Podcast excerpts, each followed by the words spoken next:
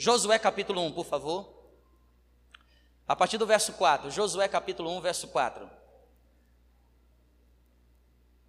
Por gentileza. Desde o deserto e o Líbano até o, ao grande rio, o rio Eufrates. Toda a terra dos heteus, até o mar grande, para o poente do sol, será o vosso limite. Olha o que continua dizendo o verso 5: Ninguém te poderá resistir todos os dias da sua vida, porque da mesma forma que eu fui com Moisés, assim serei contigo. Não te desampararei, nem não te deixarei, nem te desampararei. Ser forte e corajoso, porque tu farás este povo herdar a terra que, sob juramento, prometi dar a seus pais. Tão somente ser forte e muito corajoso, para teres o cuidado de fazer tudo segundo a lei que meu servo Moisés te ordenou.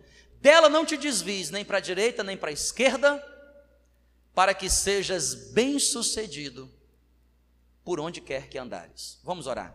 Senhor, esse é o texto aí que saltou aos meus olhos e eu sei que o Senhor quer falar conosco hoje aqui.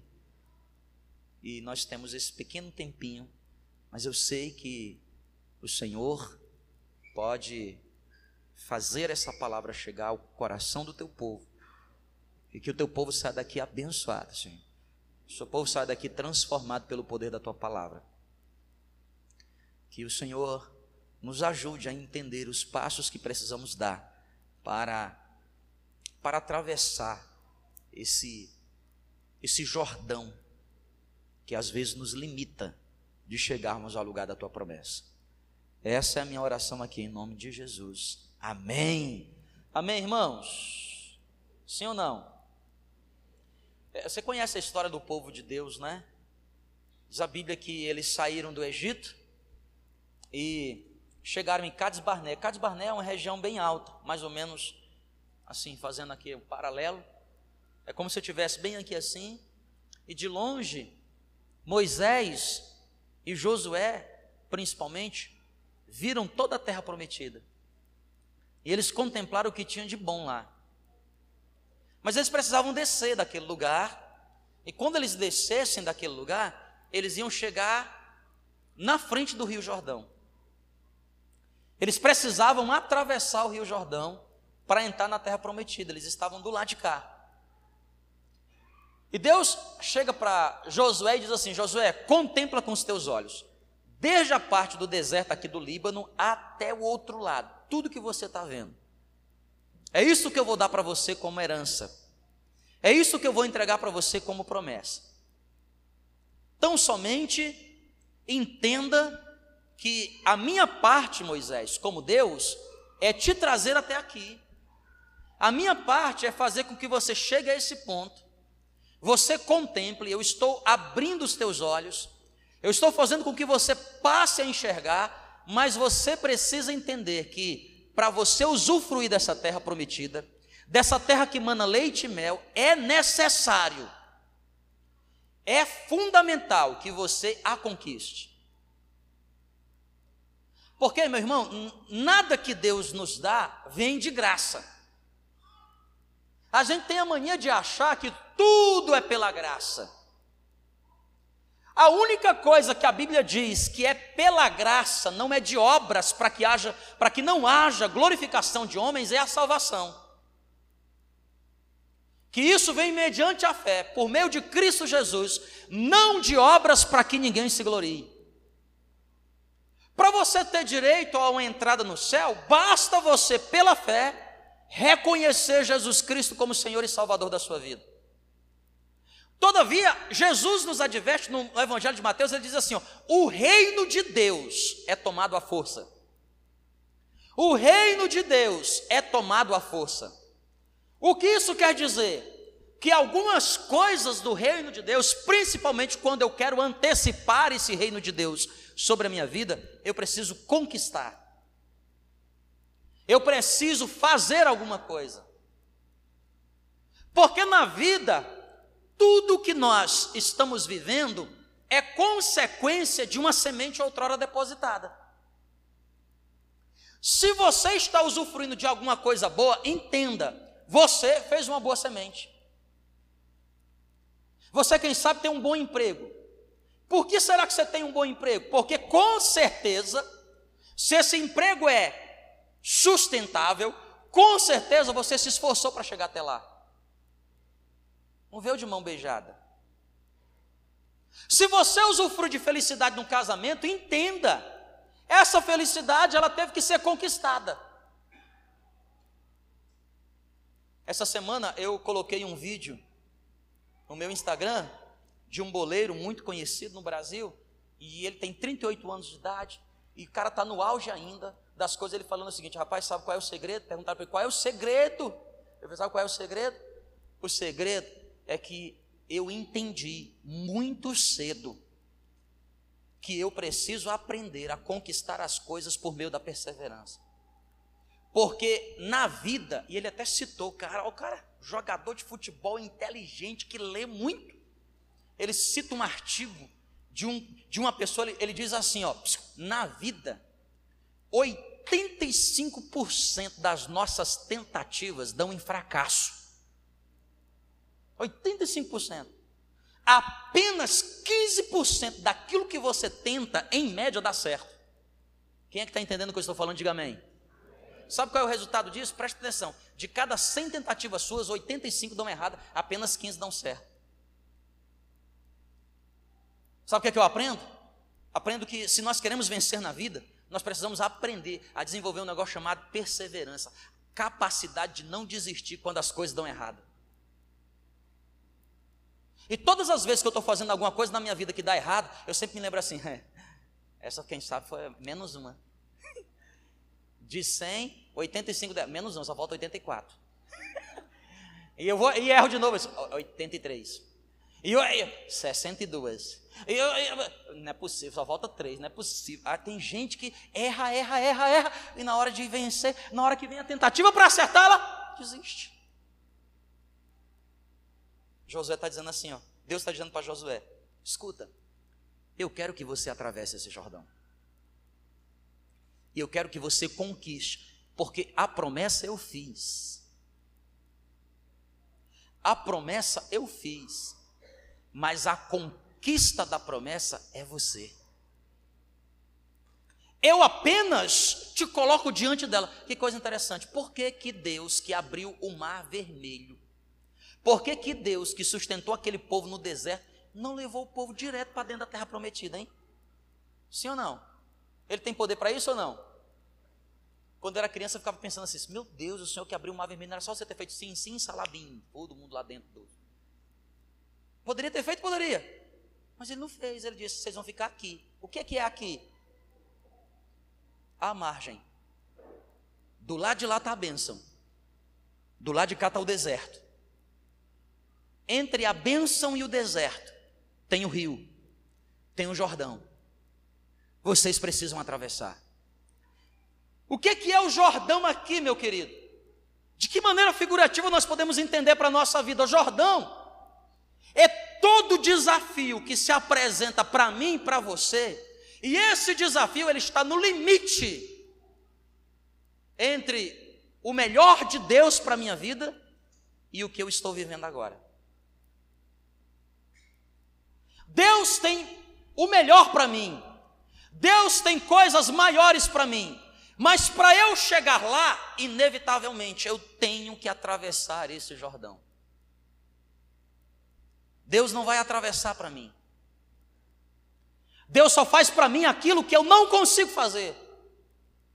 Mas tudo aquilo que me pertence, que eu preciso fazer,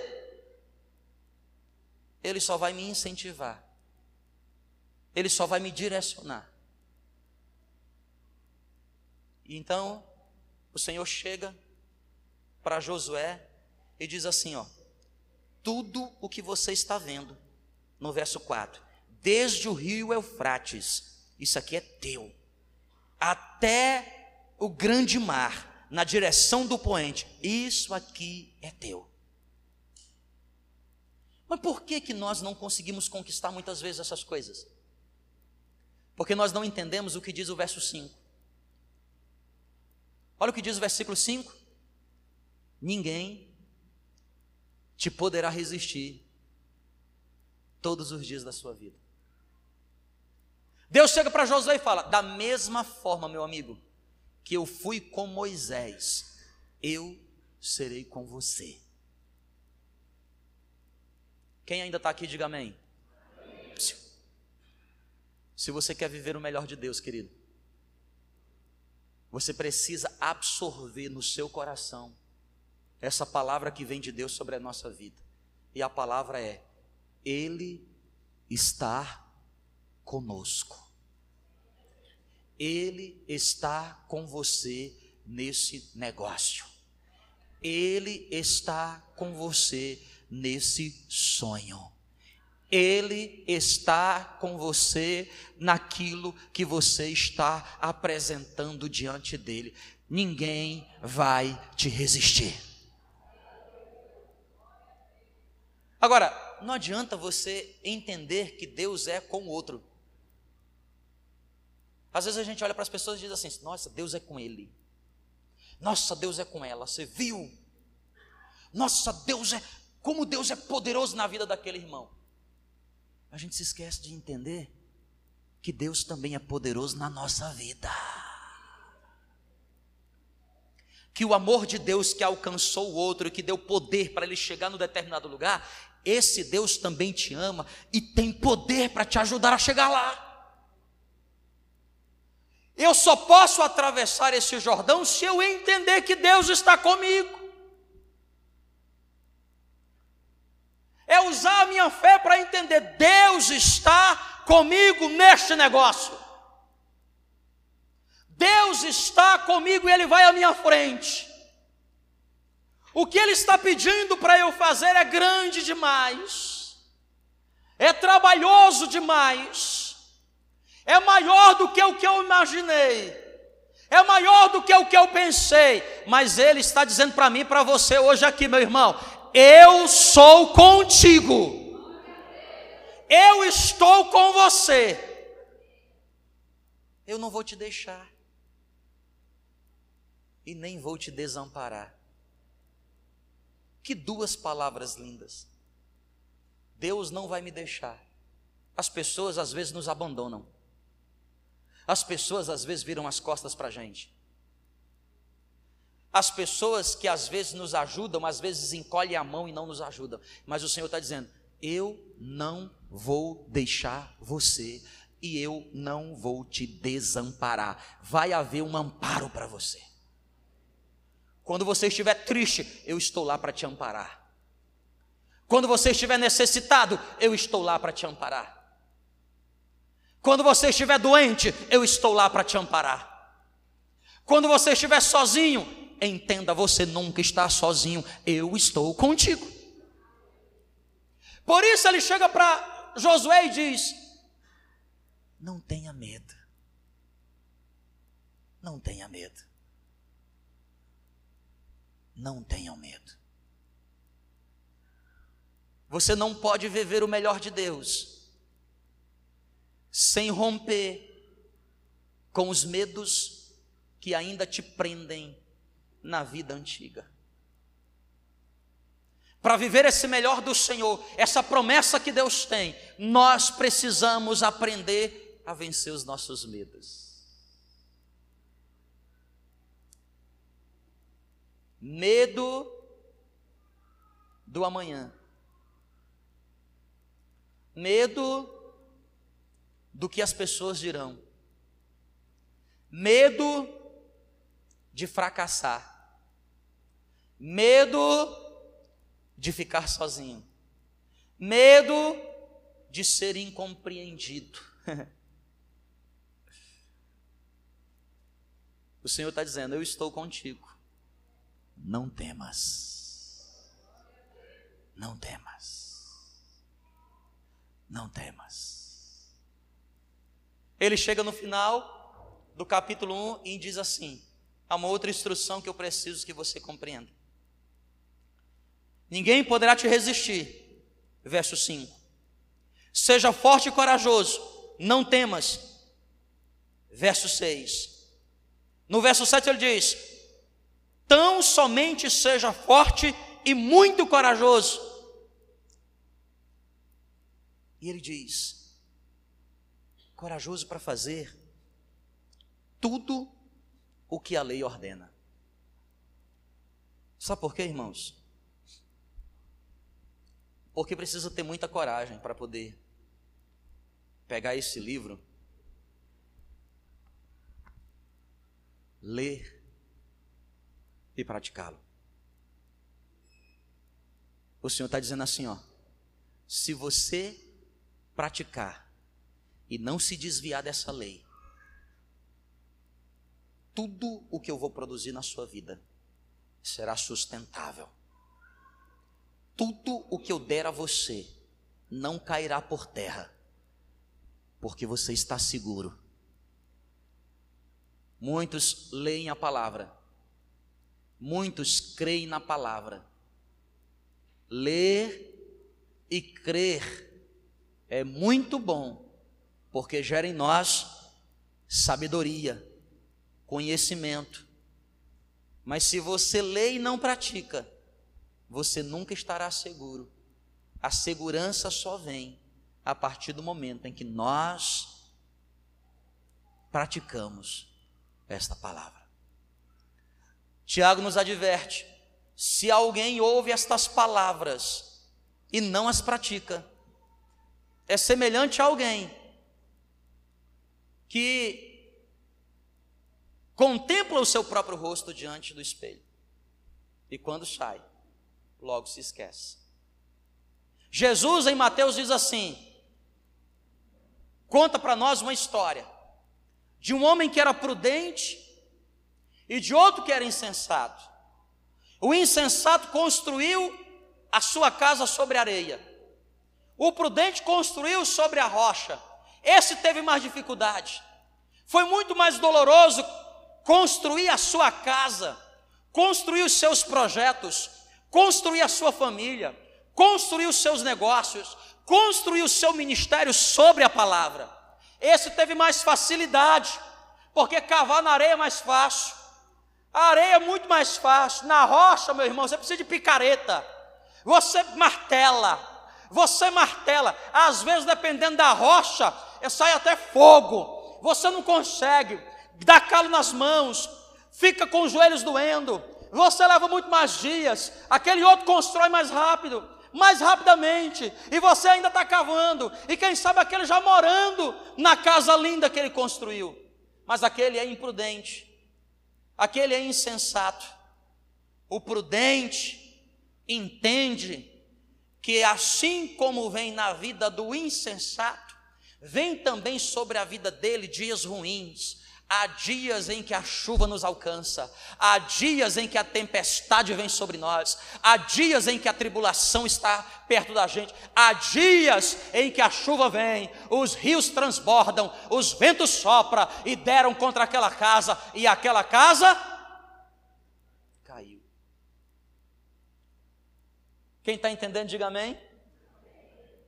Mas aquele que foi prudente, construiu sobre a rocha, não é prevendo a facilidade que ele tem para chegar lá, ele está construindo e já está lembrando: vai ter dias ruins, mas eu também estou pronto para os dias ruins.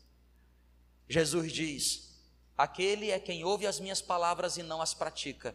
Este é aquele que ouve as minhas palavras e as pratica. Que construção você tem feito?